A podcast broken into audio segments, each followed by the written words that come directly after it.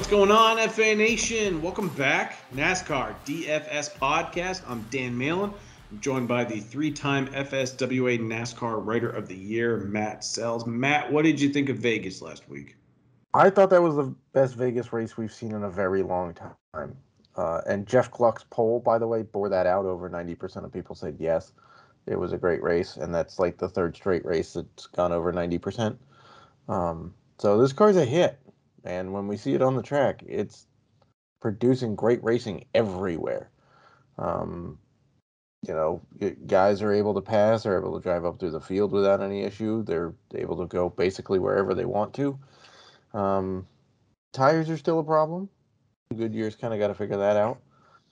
Um, I don't know if it's sorting out whether they can put an inner liner in the car or make the, you know, make them a little bit more sturdy. I don't know, but it's kind of it's a storyline every week, so they're they're gonna have to check into that a little bit more. But yeah, I thought it was a fantastic race. What do you think of it? Um, so I don't remember too much of it, and that's not to sound like an alcoholic, as if I was super drunk on Sunday. It's just I I always try to spend my Sundays at the bar watching the race, but I I kind of don't do myself the proper justice of I don't get the audio to listen to it too much and I'm always heavily distracted by other things and sporting events that are on the TV. And plus, on Sunday, I missed the end of the race only because I went and saw the new Batman movie uh, with about 30 laps to go. And so I had to check my phone with about 30 minutes left in the movie.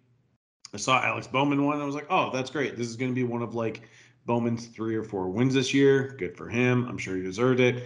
When I eventually got back to my apartment, Kyle Busch didn't necessarily think that he deserved it. Uh, but hey, when a JGR driver craps on an Alex Bowman win, uh, this is that usually presents an opportunity for Bowman to make some money with some T-shirts, uh, including off of me. I bought one, and I'm proud of that. Yeah, I uh, I haven't bought it yet. For those that didn't see on Twitter, um, well, basically going back to what happened. So the race with about three laps to go, Kyle Busch is leading, and Martin Truex Jr. isn't going to catch him because Truex had uh, basically, you know, used up his equipment at that point. Erik Jones's tire blows and brought out a caution. Oh no! So people pitted, right? Because it's the last few laps. It's going to go to overtime. You want some fresh tires. Well, Kyle Busch decided he wanted four tires. Alex Bowman and Kyle Larson decided they wanted two. So that put Larson and Bowman in the front of the, uh, field with two laps, and all they had to do was hold, you know, two tires, two laps. All they had to do was hold people off, which is what happened. Um, so Kyle can be salty all he wants. Uh, a strategy call cost him the win. Had he put two tires on the car, I'm sure that car would have been good enough to hold people off for two laps. Um, but yeah, so Bowman you know, Kyle Busch says guy backs into wins all the time. That's all he ever does. He never dominates wins. He just backs into them. So Bowman puts out a shirt that just said "better lucky than good" or something to that effect. Uh, all the, luck, no talent, or something. Yeah, all luck, no talent. And then on the back, it says "backing into wins." and then he donated 18% of the proceeds to animal shelters, and 18 obviously for Kyle Busch's uh, number. And then Two days later, Kyle Busch responded by lowering his championship T-shirt price in his merch store by 48%, which is obviously Bowman's number. So we have a little bit of a taunt war going on here. Who wants to is, buy a championship shirt that's over two years old? Yeah, and by the way, for Kyle Busch fans, uh, Alex Bowman has won five races in the last uh, since the start of 2021. That means he's won more races than Kyle Busch and Denny Hamlin combined since 2021 and he's won more races than just Kyle Busch by himself since 2020. So, you know, the better lucky than good. Who cares? Also, I did math, and um, Kyle Busch has led 15% or less of laps in a race, uh, 25% of the time of all of his wins. So, uh, should we take those wins away from Kyle because he doesn't, he didn't dominate? I don't know. Uh, I don't think he would like us to, right? I mean, take wins away from Kyle Busch. I don't think he'd like that. So I don't know. I like the saltiness. He also said the backup car could be bought at Walmart, which I thought was hilarious. um, but yeah, it should be it should be pretty interesting heading to uh, Phoenix here because not only do we have for the third week in a row we've had teammates have to fight each other for the win and have to put moves on each other because when it was going to end in regulation it was Kyle Busch against Martin Truex Jr.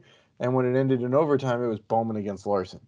Obviously at Auto Club Chase was salty as hell about Larson not seeing him come to the outside, and at um, Daytona Austin Cindric put a block on his Penske teammate Blaney for the win. So we'll see if we get teammate battles down at the end of Phoenix because it's been pretty fun to watch that.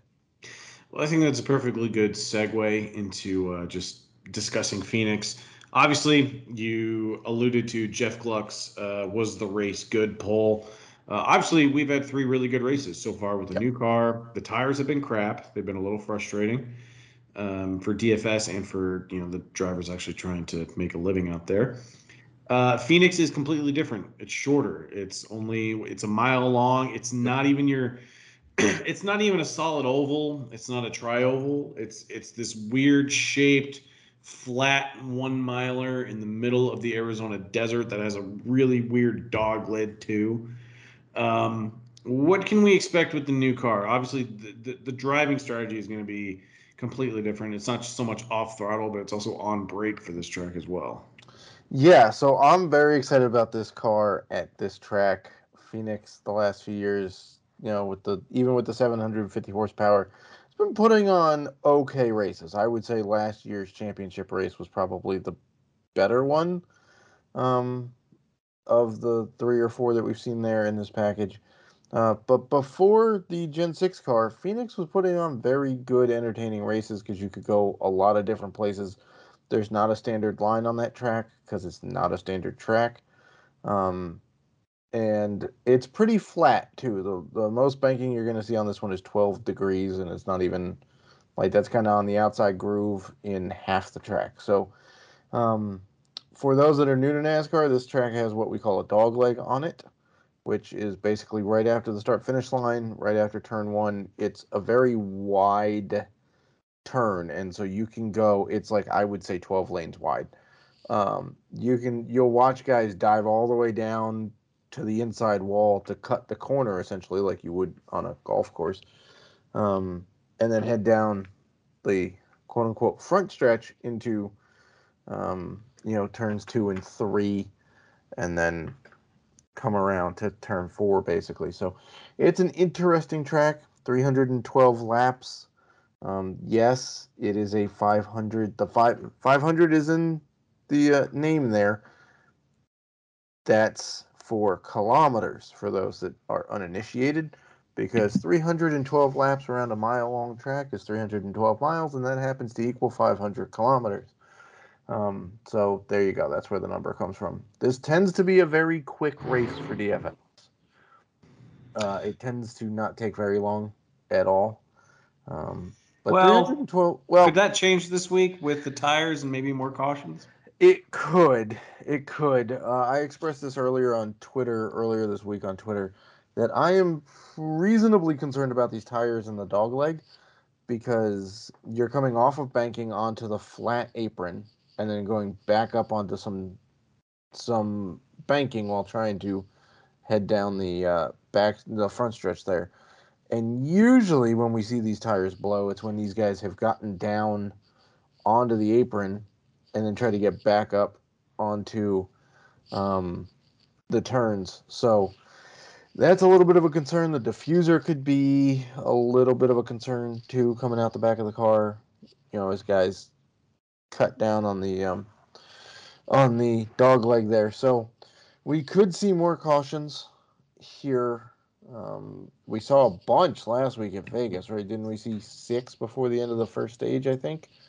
Um, I'll just agree with you because I mentioned before I wasn't too um, privy to that. But a couple of races ago, we saw twelve at Phoenix. Uh, a few races ago, which obviously includes two for stages, so ten incident cautions. We could be over that this week. Um, so just be just be cautious of that. And obviously, there's nothing we can do because we don't know whose tires are going to burst and when, but they almost assuredly will. Uh, what's the schedule looking like this week for Phoenix? Um, so for the Cup side of things, it's I believe it's going to be a practice on Saturday and qualifying Saturday, and then the race on Sunday. We're going to have quite a few two day shows here uh, this year. So, kind of roughly the same content schedule again. Uh, I'll have a betting piece out on Thursday at some point. That'll be over at Pickswise. Um, and I will update that if need be throughout the weekend based on qualifying or news or you know somebody fails inspection or goes to a backup car. Um, track breakdown will be out on Thursday afternoon. Uh, trying to find a little bit more interesting data to put in those to kind of compare um, Phoenix to a more similar previous version of the car, so we get a better idea of what's what we can expect there. Um, DFS rankings will be out on Friday at some point uh, and updated throughout the weekend. And then the bulk of the stuff will come out after qualifying happens on Saturday, because to be honest, it doesn't make a lot of sense for me to do the work twice. Um, so we'll put it out Saturday afternoon. Um, and again, it's going to be a little bit, you know, Phoenix, so things are going to start a little later on the East Coast than we are used to seeing them simply because it's Phoenix and it's the West Coast swing. So uh, that's kind of the schedule. And then example lineups out Sunday, 90 minutes before lock, and PrizePicks will be out Sunday morning. And obviously, we'll be in Discord all weekend. Cool. Uh, Xfinity. Uh, it's a one day show. Practice is at 11:30 a.m. Eastern time. Uh, that's got to be like 8:30 or 9:30 out in Arizona. Uh, qualifying is right after that at 12 o'clock Eastern time. The race is at 4:30.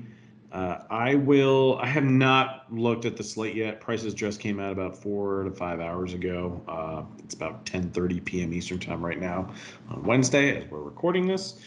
Um, so I will start the Xfinity playbook Thursday night. I will have it up Saturday morning, maybe Friday night if I finish it and edit it. Uh, and as always, practice notes, qualifying order, um, those will be posted in the Discord and in the playbook, as well as notes in red uh, as to drivers that I like uh, based on qualifying and practice, drivers that I dislike. Um, I may keep the trend going with the example lineups of adding a player that's or adding a driver that's not mentioned in the playbook. Worked out pretty well last week with Joey Gase. Um, he's not in the race this week, but who knows? I mean, very well could be Jeffrey Earnhardt this week. I was off him a couple weeks ago for Auto Club. I'm not going to make that same mistake. Uh, he's in this sneaky good team, this Emerling Gase team that seems to be pulling off decent runs. Um, so he'll likely make the playbook. Uh, it's kind of weird that I discuss Xfinity and only talk Jeffrey Earnhardt. Uh, but with that said, uh, let's talk drivers for Sunday's Cup race. Why don't we just start with Aric Almirola? Yeah, so if you've been following our stuff the last couple years now, we've been on a trend of Aric Almirola at flat tracks. He just does better at flat tracks. It's something about his driving style. He gets into a rhythm, he hits his braking zones, and finds speed. Uh, how much speed? The guy won at New Hampshire last year as an 80 to 1. Uh, we can't even say favorite, just going off at 80 to 1 he won at New Hampshire. Now, it did take three JGR cars having bad days uh, to pull that off, but he still won. Uh, Guy has very good finishes at Phoenix, and uh, he even contended for a win here like three years ago, if I'm not mistaken. He led a bunch of laps and faded late.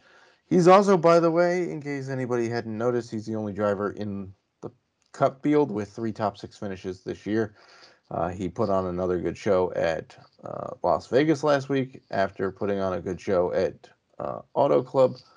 So, you know, Stewart Haas came in a little bit questionable. They seem to have speed early this early in this season. Um, so, you know, we're gonna have to kind of pay attention to where he qualifies, right? Because if he's starting real close to the front, might be a little harder to find value from him. If he's starting too far back, everybody's gonna be on him. So you really want Aric Almirola in like the, the teams, 17 the to 21 yeah. range. And then people seem to avoid him like, "Oh, he can't he can't bring value." Yeah, he can. Uh, you're fine. So uh, Aric Almirola is definitely in play this week, and I believe he's like in the mid tier on both sites. So he's here are my thoughts on Almirola, Almirola, and I talked about this before we started the podcast, but I want to share my thoughts with our listeners. Is that all last year we talked about? We talked him up at almost any short flat track. We talked Yeah, about Richmond, Richmond, New Hampshire. Martinsville a little bit, Mar- Yeah, New Hampshire, obviously. And so, but at the same time, it's and we weren't the only ones that were necessarily talking about him. Like every tout in the industry, I felt was talking about Almirola on this style of track. But ownership on on Almirola was still pretty suppressed. I I don't believe I ever saw his ownership exceed 15% in a GPP. And I think if there was ever a year where his ownership would finally spike on a track where he's been historically good at, it would be this year because he's been so good in the car. I think he's the only driver with to start the year with three straight top six finishes at Daytona, at Auto Club, at Vegas. Obviously, completely different tracks, but people will take that information, they'll see his history on Phoenix, and they'll think this is a guy that's coming in at less than the average price tag on both websites. So I think that this could be the race we finally see Almirola's ownership spike. And if that's the case, everyone in the Discord, and even you know that I'm an ownership guy. I value ownership and leverage more than I value uh, projections for NASCAR DFS. That's just my own personal belief. And if that's the case, if Almirola is, if this is finally the Almirola short flat check race where he's heavily owned, then I might actually be under the field. But if we do see him fall into this range where he's starting in a spot where people are skittish and don't want to play them, then yeah, I'll get back on board. But right now, it and I'm not gonna lie, like I've already made the featured image, you know, the the image that appears on the DFS alarm, and he's in it. He's the driver that's featured in the NASCAR DFS podcast image. Like I'm not gonna shy away from it, but See, he's time- he's trying to make his strategy come true. Because if he puts Almirola out there on a Wednesday, exactly. then people are going to see him for five days, and then he's going to go, "See, I told you ownership was going to be high." Um, Uh, plus, there's also the fact that he's retiring at the end of the year, so you don't have that many more opportunities to play this guy on short flat track because you get two Phoenix races, two Richmond races, one New Hampshire race. Um, so yeah, there's there's that too. I mean, I'll I'll still be on Almirola. I don't think like last week it was known that he was the only one that, with two top tens. He started twentieth with seventy eight hundred bucks. Looked good in practice and was still played in like sixteen percent in a pretty decent sized GPP. So I'll I'll take I'll take that. I mean, And sure, like, and he started 20th, 31st, and 38th through the first three races. So, like, Right. the opportunity and the fact that he's finished in the top six in all three of those races with the PD, sure, it's definitely helped the fantasy value. And so, personally, I would like to see him qualify maybe 14th to 17th because that's that's that's like the zone where I think this is where no one will want to play the guy. And we know that he can Yeah. at least we know how good he is on short flat tracks. He's done pretty well in the in this new car so far. But I think the secret's out. If he's offering PD, people will jump on him. But I'm hoping he isn't offering PD because if he's starting towards the back or outside the top 20 as he he's has going to be the chalk play. Exactly. And that's when I might go against the grain and fade him. Yeah. I mean, to give you an idea, he was played at 16% last week. Byron was at 27.5%. So, like, they were both starting in relatively the same spot. Mhm. Byron 14th, Almirola 20th. I think Um, people just trusted the green flag speed of Byron more. Yeah.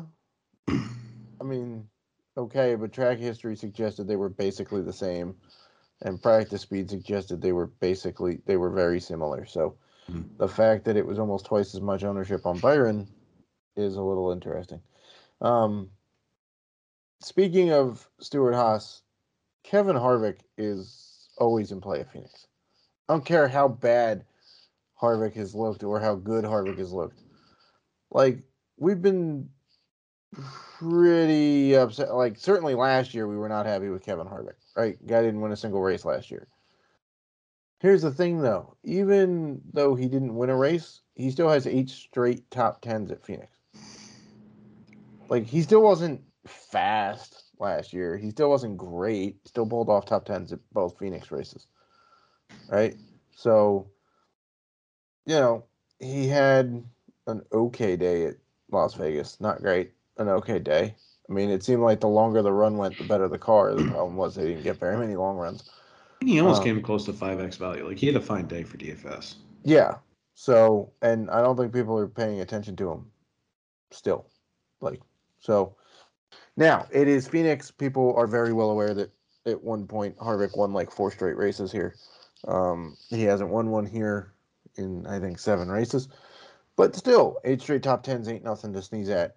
Um, and his price still isn't all that high. So he's he's still in play. Um, but I think the guy that's probably going to be the highest owned, no matter where he starts, is Alex Bowman. Go. Oh man, eighty seven hundred on DraftKings. For Harvick No, for Bowman. Bowman? Yeah. okay, so he's coming off a win, right? He's coming off people telling him that he sucks because he didn't dominate, even though a win is a win in the Cup Series and it doesn't really matter how you get it. This is his home track.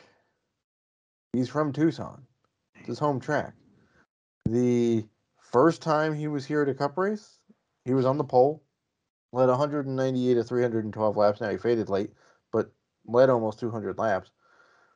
And he's been hit and miss here previously, but Bowman has been getting faster in every race this year. If we look at green flag speed this year, Alex Bowman, let's see here. I got it right here. Now, Daytona doesn't necessarily matter. He was 29th in green flag speed. He was also not on the track all that much at Daytona because he wrecked out reasonably early. Uh, then he was 11th at Auto Club, and then he was fifth last week uh, at Vegas. And remember, he drove up through the field after getting a speeding penalty or an uncontrolled tire penalty on pit road. He drove up through the field, so he's been getting faster. It's his home track. There's a whole lot of talk about how he doesn't go out there and dominate. So I think he's probably going to be one of the highest played guys this week, if not the highest played guy. All right, let's talk JGR just a little bit before we get into the obvious drivers like Larson, Elliott, Penske. Uh, JGR, last year we talked about how they were historically very good on shorter tracks Martinsville, Phoenix, New Hampshire. Um, now, it was an entirely different package last year, and it was something that they could naturally just set the cars up for. They've had some struggles this year. How likely are you to look at drivers like Kyle Busch, Denny Hamlin? Denny Hamlin is a guy that I'm very interested in. Uh, the DFS output through three races so far, he has gone backwards. You know, he wrecked out of Daytona. Unfortunate because he was so good there. Finished, started fourth, finished 15th at Auto Club, started eighth, didn't finish last week's race.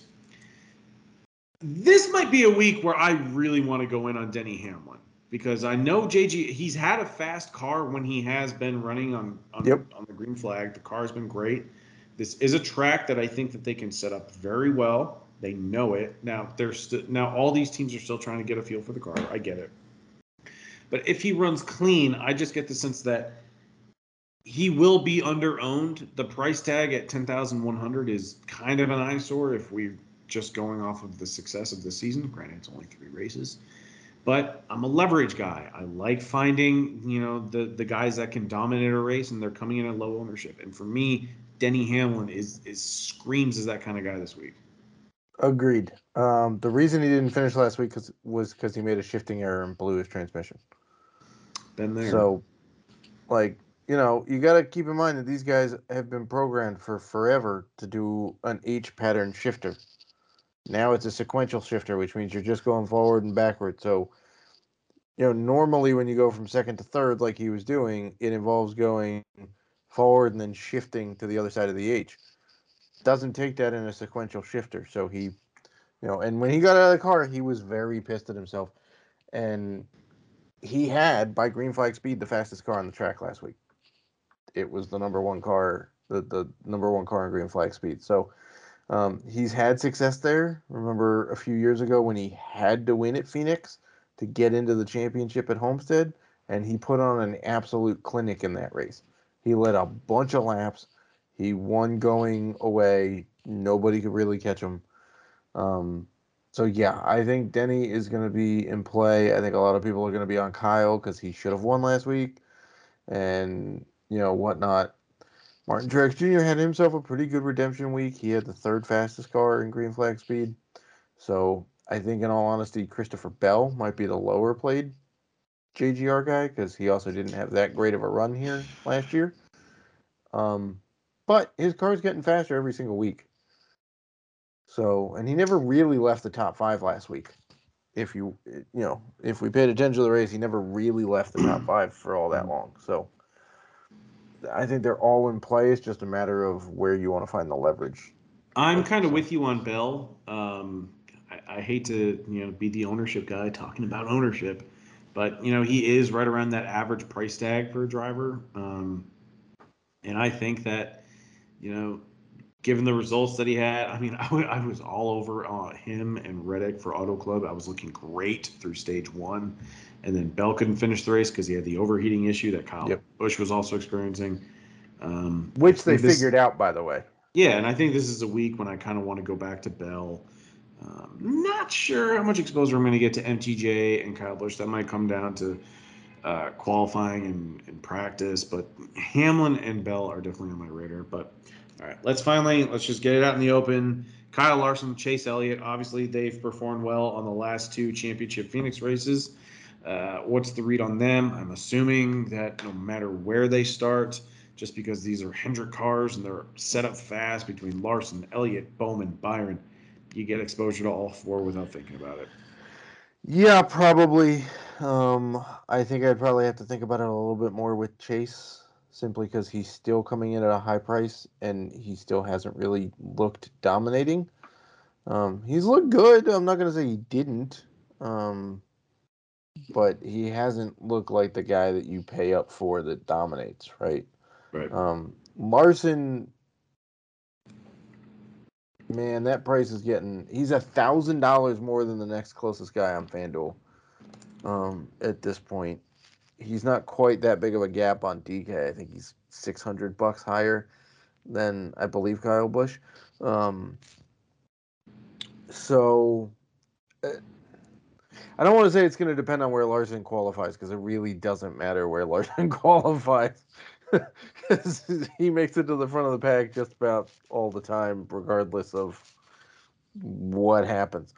Um, Byron, again, if you want the best deal on Byron, you're going to want him to start in the teens, probably, or close to 10th, I guess, so that he theoretically has less position differential um, and shows nice, um, nice speed at practice.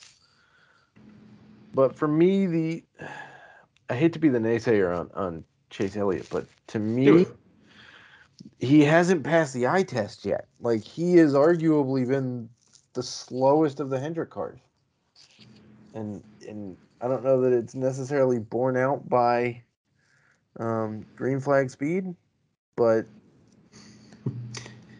Are you waiting to get excited about Chase until COTA?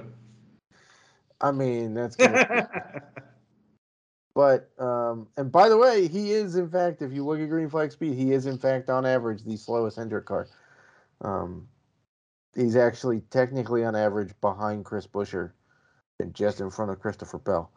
Um, so I mean, he did have a top ten car on green flag speed last week, but like, you know, I don't know. Larson was eighth, and Byron had the sixth fastest car and Bowman had the fifth fastest car. So even at a race where Hendrick didn't technically look all that great, Chase still had the slowest Hendrick car.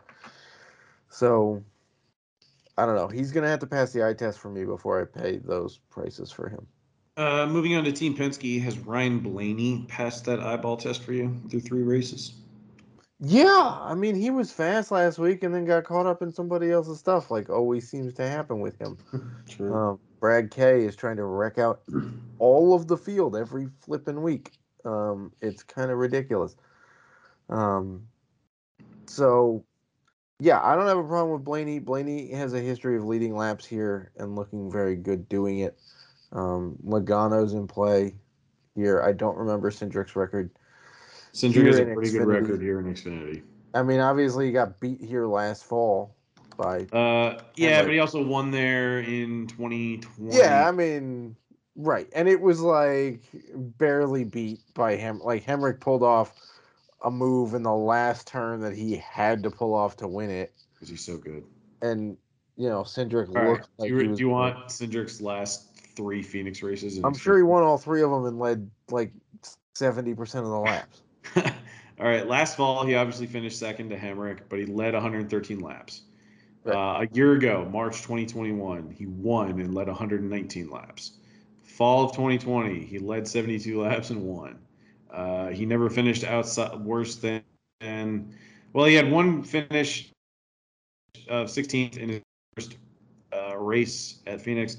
Other than that, he had seven finishes in the top eight, with three in the top two, including two wins and plenty of laps led. Obviously, different car, different different series entirely. But I have I have I have not necessarily gone over with my exposure to Austin Cindric, and there have been times this year where I've kind of regretted it because I feel like he's running in the top ten or top five uh, more than I would have liked to have seen. But this is a track that he's historically done well at. I do like what I've seen from him in the new car, um, and he's below 8K. I could I could play him here. I think he would be a good pivot if ownership is going to be high on Eric Almirola this week.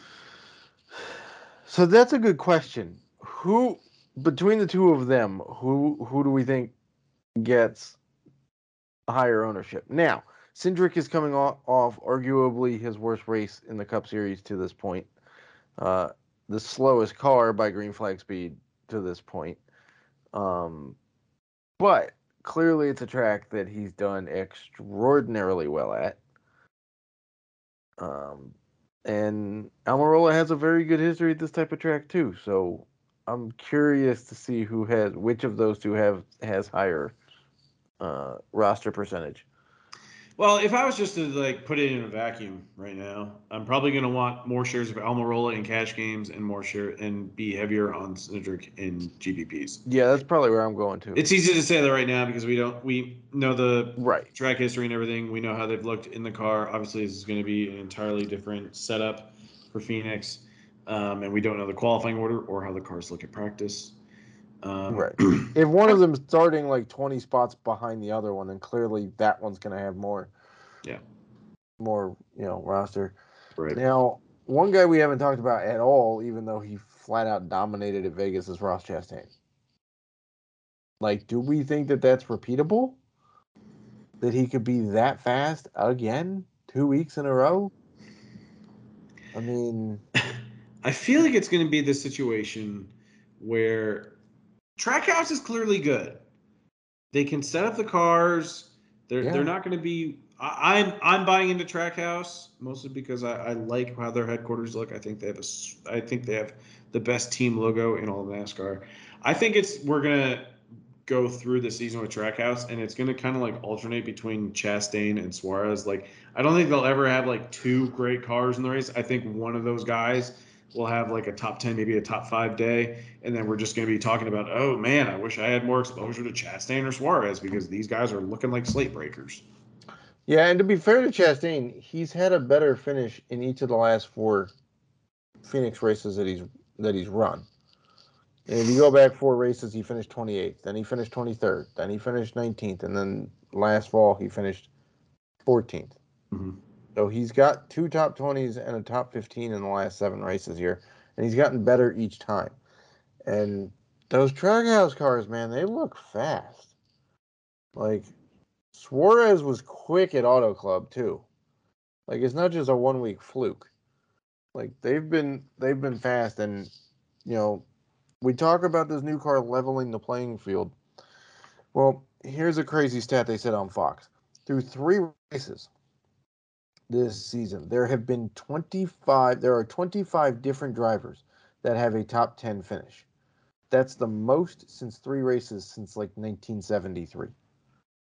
So it's pretty nuts. I mean, you had at one point there were eight different teams inside the top 10 late in last week's Vegas race. Now, when it finished, there's like five teams in the top 10, but still, it's, you know, Trackhouse can certainly compete based on what we saw from Chastain. So if he's quick again, I would not expect him to come at the bargain that he was last week when nobody played him. Basically nobody. I mean, more people played Corey LaJoie in a big GPP than Ross Chastain. All right. Uh, how do you feel about Kurt Busch this week? Uh, I've personally liked what I've seen from 23XI. Well, mostly Kurt Busch's car. Yeah. Um, it's not that Bubba's been terrible. It's just you know we most only really look at Bubba at super speedways, but yeah. By the way, Kurt- nice job not actually killing Erik Jones last week by Bubba Wallace. Uh, you missed this because you missed the, the end of the race, but Erik Jones spun out and came right into the middle of the the uh, racetrack, and Bubba took evasive maneuvers. Otherwise, he was going to hit Erik Jones right on the driver's side at full speed, and then Bubba almost hit the pace car that was coming out as the caution had come out. So none of this was Bubba's fault. I'm just saying good evasive driving from Bubba to not actually hit the pace car or Erik Jones. Either one, he would have hit it full speed. Uh, pre-qualifying prices, we have Kurt Busch at 8,900. Um, I don't really have his track history pulled up. Um, has he been good at Phoenix? Personally, I've just liked what I've seen from speed out of the car. Yeah, I mean he's finished like between. I mean there. Okay, so in the last eight races, he's finished tenth, thirty second, seventh, eleventh, sixth, twelfth, fifteenth, and sixteenth. So aside from crashing out in that one race, pretty dang consistent, basically between seventh and sixteenth. Um, the speed's been there, um, for sure. So yeah, I mean it's going to be dependent on where he qualifies, right? Like I, I'm still in the mode with Kurt Busch that I would like him to be able to move up some because I still don't see him as a dominator who's going to go out there and lead a bunch of laps like he did at Atlanta two last year. Um. So, but obviously with PD comes a higher ownership. So I don't need him starting all the way in the back like we saw at Vegas last week. I would personally like to see him again somewhere in the mid-teens would be nice to keep his ownership low and still give him a shot at finishing inside the top 10 which again at the price tag is just about all we need from him so All right. I have a very interesting driver we can talk about. okay AJ Allmendinger. He's, we've seen these Kaulig cars come out very fast. yes You noted a week ago how Justin Haley looks like he's been in a rocket the last couple weeks. Now, you know, Daniel Hemric's not going to be in the Kaulig car this Sunday. It will be AJ Allmendinger. He has by far more cup experience than Hemric. Um, at the cup level, you know, we haven't seen Allmendinger race at the cup level at Phoenix since 2018. His last race here, he started 24th, he finished 12th. A lot of his results and everything, they, you know, he's got a couple top 20s, a couple top 10s when he was with Richard Petty over a decade ago. Uh, last year, he started 12th, finished 14th, grabbed a top five a year ago in this race. Um, and the 14th place finish was in the fall race in the championship. Uh, what can we expect from Allmendinger? I mean, the track history doesn't really stand out, and I am a little worried that this is this his first like real race. Yeah, this is going to be his first real race in the new car. He did run the Busch Clash at the Coliseum, got a top 10. Um, are there any concerns about him in the new car? I know he's going to get practice in qualifying, but damn, this is a really nice price tag for Allmendinger. um i don't have that much concern about playing allmendinger this week to be honest um you know he's a former open wheel guy so he's kind of used to having less overall grip in the car and the driving style that this new car brings. Um, and you know, to be honest, I haven't had a problem with any of the Kaulig cars this this year. Like Justin Haley's been good, Hemric's been good, shown good speed. Um, so yeah, I you know that car that Hemric's been in has consistently been around the top 10 in speed the last two weeks. So they know what they're doing to set it up. Allmendinger's got a pretty reasonable history here. He's also a guy who's good with tire wear. Mm-hmm. Um, and in a season where tires have been an issue, preserving tires and knowing how to make speed on late time, you know, late runs, and knowing how to be the guy that survives the attrition. That's that's pretty good skill set that Allmendinger's got too. Um, so yeah, I look, I like him again. Not to beat a dead horse here, but it's going to depend on where he qualifies at these price tags. That qual that can apply to like a lot of the drivers in the field, though. So it's Right, kind of just a blanket in- statement. Right, but in general, I I like Allmendinger quite a bit this week. All right, we're dipping into the let's. I mean, we've already gone kind of long with the podcast. We're currently like over forty minutes. Um, we started seven thousand on DK with Ricky Stenhouse Jr.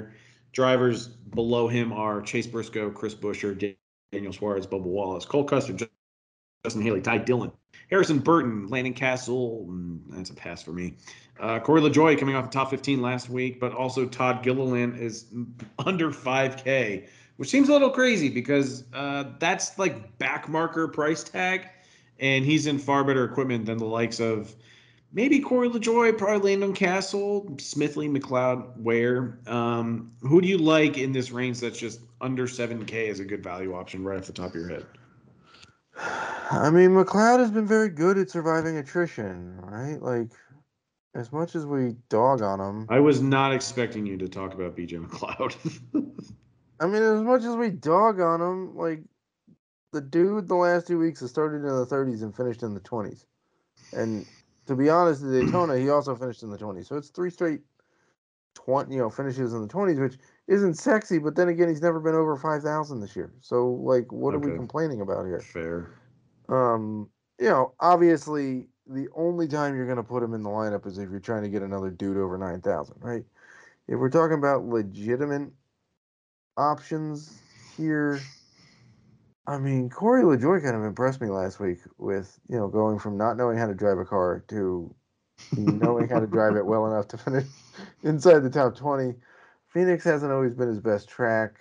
Uh, I think if there's ever a week to listen to stacking pennies, it might be this week because he's got to be ecstatic about a top, about the top 15 finish for a small team. Yeah, he's also, by the way, got Alex Bowman on there who talks about what Kyle Busch's uh, comments uh, may or may not have meant to him. Um, McDowell, look, he's been decent enough at at Phoenix, um, and if I'm not mistaken, this is also McDowell's home track. Um, I believe I that think he was he's- from Texas. I believe that he's from Arizona. Um, let me double check. I'm looking this. I have. No, this- he's from Phoenix. Good call. Um, so, you know, there's another little hometown guy kind of narrative there. If we want to talk, you know, if we want to go there, he's been decent enough here, to be honest. I mean, in the last eight races, he's got, you know, 32nd, 16th, 36th, 30th, 16th, 23rd, 23rd, and 24th. So, He's got a couple of top 20s. If he can keep it clean, he's going to finish in the top 25. So if he's starting pretty far back, then you've got some decent PD. Um, hasn't looked great to start this year, to be honest, though. So it's one thing to keep in mind. All right. As far as bankroll management, uh, do you think this is a decent week to play cash games, or, or are we still going kind of light with GPPs? I've been going much lighter with GPPs to start the year. Obviously, when Daytona is my most profitable race at the Cup Series, that's kind of a weird start to the season. Um, have I had the best read on the Cup Series? Probably not. I was looking great through one stage of Auto Club, and then it's kind of been downhill ever since. Um, I still love playing trucks and Xfinity, but you know, can we start playing a little bit more, or does the new track with the new car kind of just limit us to the happy hour, maybe some lower cost single entries for you know the people that don't have as much to play as like the sharks in, in the industry? I mean, I'm I'm always gonna, you know, let you know that you should obviously play within your means, right? We're not gonna clear out bankrolls um, every week to go nuts, right? That's that's just a that's just a way to donate to everybody who's playing against you, um, as I did last week. Um, so you know, in terms of which contest I'm entering. I think it's fine for cash and GPP this week. Um, I you know the tire issue is going to be a thing, but it's going to be a thing every week. Yeah. Right. So if we if we approach it with the same strategies as we normally do for cash and GPP, which is you take the consistent guys here, you take the guys that um, you know consistently have shown that no matter what the car is, no matter what the condition of the track is, they can still produce.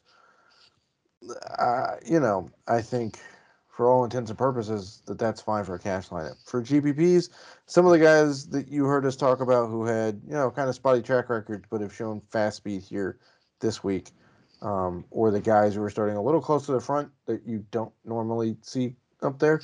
Those are the guys we're putting in GPPs this week. Um, you know, the other thing to keep in mind is that if I'm not mistaken, next week is is, is Atlanta, correct? Yeah. Um, which got repaved, it got reconfigured, and they're using the same package uh, at Atlanta that they use at Daytona and Talladega for the Cup cars.